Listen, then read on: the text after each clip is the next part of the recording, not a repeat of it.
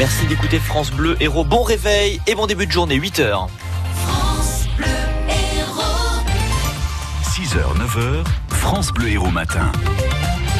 Pierre Moutarde, Daniel Malgouir reste en prison. Oui, la cour d'appel de Montpellier vient de rejeter sa demande de remise en liberté. Le propriétaire des jardins Saint-Adrien de Servian, aujourd'hui âgé de soixante-dix ans, est soupçonné d'avoir participé à l'organisation du cambriolage de son domicile. C'était à l'automne deux mille dix-sept. Un cambriolage durant lequel il a tué l'un des malfaiteurs d'un coup de fusil. La chambre d'instruction de la cour d'appel considère que Daniel Malgouir n'est pas digne de confiance. On ne peut donc pas le laisser sortir. Son avocat Jean-Marc Darrigade ne comprend pas pourquoi son client dort toujours en prison aujourd'hui. Moi, je considère que sa place n'est pas en prison, sa place n'est même pas plus sous contrôle judiciaire, car j'ai vraiment la conviction depuis euh, euh, vraiment de nombreux mois maintenant de, de défendre quelqu'un qui est complètement innocent de l'accusation qui lui est faite. Et plus l'instruction avance, plus cette conviction se renforce, de sorte qu'aujourd'hui, euh, voilà, le fait qu'il soit euh, euh, incarcéré euh, m'apparaît extrêmement choquant. Ce maintien en détention, il est gouverné par le fait qu'on lui reproche deux violations de contrôle judiciaire, ce que, évidemment, peut paraître euh, quelque chose de logique, mais en réalité, euh, face à un dossier qui semble l'innocenter, euh, la question du contrôle judiciaire même devient euh, accessoire. C'est ça qui me perturbe. Jean-Marc Darrigade qui a l'intention de déposer un nouveau recours dans les prochains mois. Un des djihadistes condamnés à mort en Irak était Rolte Yassine Sakam, vient de Saint-Just, près de Lunel. Il est l'un des djihadistes dont, dont on a le plus entendu parler avec la filière lunéloise. On l'avait vu notamment dans un reportage de France deux aux mains des forces kurdes. Il est donc condamné à la peine capitale pour appartenance à Daesh. Les aveux du suspect de l'explosion de Lyon, l'étudiant algérien de vingt-quatre ans a été arrêté lundi. Il a reconnu avoir conçu le colis piégé dont l'explosion a fait treize blessés légers vendredi. Il est toujours en garde à vue ainsi que ses parents et son frère. Un homme de soixante-trois ans arrêté à la gare Saint-Roch de Montpellier pour exhibition sexuelle. Il cachait ses gestes avec un journal. Il a été repéré par les policiers. Il n'en était pas à sa première fois. Il y aura du monde sur les routes aujourd'hui. Pont de l'Ascension et beau temps annoncé partout. On attend donc douze millions de départs. C'est un million de plus que l'année dernière. Un week-end d'autant plus prolongé que les enfants n'ont pas cours demain. l'A sept est à éviter à tout prix cet après-midi et le trafic devrait être perturbé autour des grandes villes. Rien à voir avec le pont de l'Ascension, mais la circulation va être compliquée à sept ce matin entre onze heures et treize heures. Le temps de remorquer le nouveau pont Sadi Carnot vers son emplacement. Elle est une grève le jour du bac. Et oui, plusieurs syndicats de profs appellent à la grève de la surveillance des examens le premier jour du bac, le dix-sept juin, pour la philo et l'écrit du bac de français pour les élèves de première. Montpellier fait partie des académies concernées par cette menace. Le S N E S, le syndicat majoritaire, Force ouvrière et la C G T, ainsi que le collectif des stylos rouges, dénoncent la réforme du lycée et du bac portée par le ministre Jean-Michel Blanquer. Alors à quoi faut-il s'attendre, Alexis de Morel ? Après des mois de mobilisation en vain contre les réformes Blanquer, ces syndicats l'affirment, ils n'ont pas d'autre choix. En appelant les enseignants à la grève le premier jour du bac, ils menacent clairement la surveillance des épreuves de philo et de français. Ce genre de préavis pendant les examens est rarissime, symboliquement très fort. Le dernier sérieux remonte à deux mille trois. Mais il n'est pas certain que la base le suive. Le S N E S a lancé une consultation il y a plusieurs semaines. Plus de trois quarts des répondants se disaient certes favorables à ce type de grève, mais seuls douze pour cent des adhérents du syndicat ont répondu.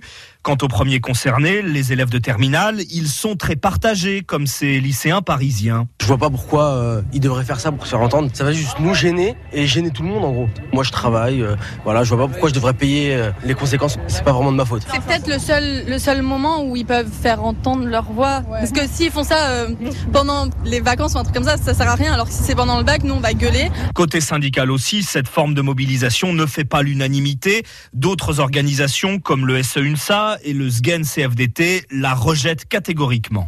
Et c'est une décision qui a été prise hier soir à l'issue d'une intersyndicale. Le ministre de l'économie et des finances, Bruno Le Maire, se rendra la semaine prochaine à Belfort pour rencontrer les responsables syndicaux de General Electric. Il doit étudier des pistes pour réindustrialiser le site. General Electric qui a annoncé la suppression de plus de mille emplois en France. Manger trop de plats industriels ultra transformés pourrait augmenter le risque d'accident vasculaire cérébral ou d'infarctus. Conclusion d'une étude de, de l'INSERM publiée aujourd'hui. Frontignan se met aux caméras de vidéosurveillance. Les deux premières ont été installées rue des Thermes. Six sont en cours d'installation aux entrées de la ville. À Thermes, il y en aura trente-sept aux entrées et sorties de la commune et à la plage. Ces caméras sont dotées d'un système d'identification des plaques d'immatriculation et de contrôle de vitesse. Demain nous appartient en prime sur T F un. Lundi prochain à vingt et une heures, la série à succès tournée à sept propose un téléfilm avec les principaux personnages du feuilleton intitulé Le Piège, un scénario à rebondissement autour d'une prise d'otage. Un collectif d'associations altermondialistes dénonce une forme de chantage de la part du président du club de foot de Montpellier vis-à-vis des citoyens montpelliérains. Lundi, sur l'antenne de France Bleu Hérault, Laurent Nicolin expliquait que si le nouveau stade ne voyait pas le jour rapidement, la famille Nicolin se désengagerait du M H S C. Il est inacceptable que les, pol- les politiques publiques sur la métropole de Montpellier soient dictées par les caprices d'un multimillionnaire, disent les associations. France Bleu Hérault, huit heures six, c'est parti pour cinq jours de sports extrêmes à Montpellier. Depuis hier même, le FISE est dans la place sur les rives du Lez, près de l'hôtel de région. On attend cette année six cent mille personnes. Le Festival international des sports extrêmes est le rendez-vous des trottinettes, B M X, rollers, breakdancers et skateboarders. skateboarders. C'est aussi cette année le retour du B M X Dirt, absent depuis sept ans. Une discipline spectaculaire, nous explique Hervé-André Benoît, le créateur du FISE. C'est des grosses bosses en terre, un enchaînement de grosses bosses. Il y aura quatre bosses avec les plus grosses qui font sept mètres de longueur en fait. Ça permet par rapport aux autres structures d'être un peu moins dur et donc euh, ça permet aux riders de s'engager beaucoup plus. Ils montent à plus de, de six à sept mètres de haut justement. Il y a des doubles backflips, des front flips, il y a toutes les figures qu'on peut avoir. C'est encore plus spectaculaire que le B M X Park et c'est un enchaînement, ça va très vite. Et puis il y a une proximité du public aussi qui est superbe et qui nous permet aussi, vu que c'est en hauteur, bah, de pouvoir avoir une énorme jauge justement vraiment proche de l'action. Et je Je pense qu'il y a un ou deux riders qui pourra d'ailleurs quelques premières mondiales sur la piste de dirt. Voilà, euh, Hervé, André, Benoît, le créateur du FISE. Il y aura aussi de futures disciplines olympiques. Le B M X Freestyle qui fait son entrée au J O deux mille vingt à Tokyo et le skateboard retenu pour les J O deux mille vingt-quatre à Paris. Le tennis à Roland-Garros, aucun souci pour Roger Federer et Raphaël Nadal qualifiés pour le troisième tour. Côté français, ça passe pour Nicolas Mahut, Corentin Moutet et Benoît Paire. En revanche, Richard Gasquet est éliminé. On suivra aujourd'hui le dernier espoir féminin, Caroline Garcia, mais aussi Lucas Pouille, et un duel franco-français entre Adrien Manarino et Gaël Monfils. Enfin, le football avec la Ligue Europa pour Chelsea, c'est la deuxième. Le club londonien l'a emporté quatre buts à un en finale contre son voisin Arsenal. Et on dit merci à Olivier Giroud qui a mis le premier but et qui a fait des passes décisives.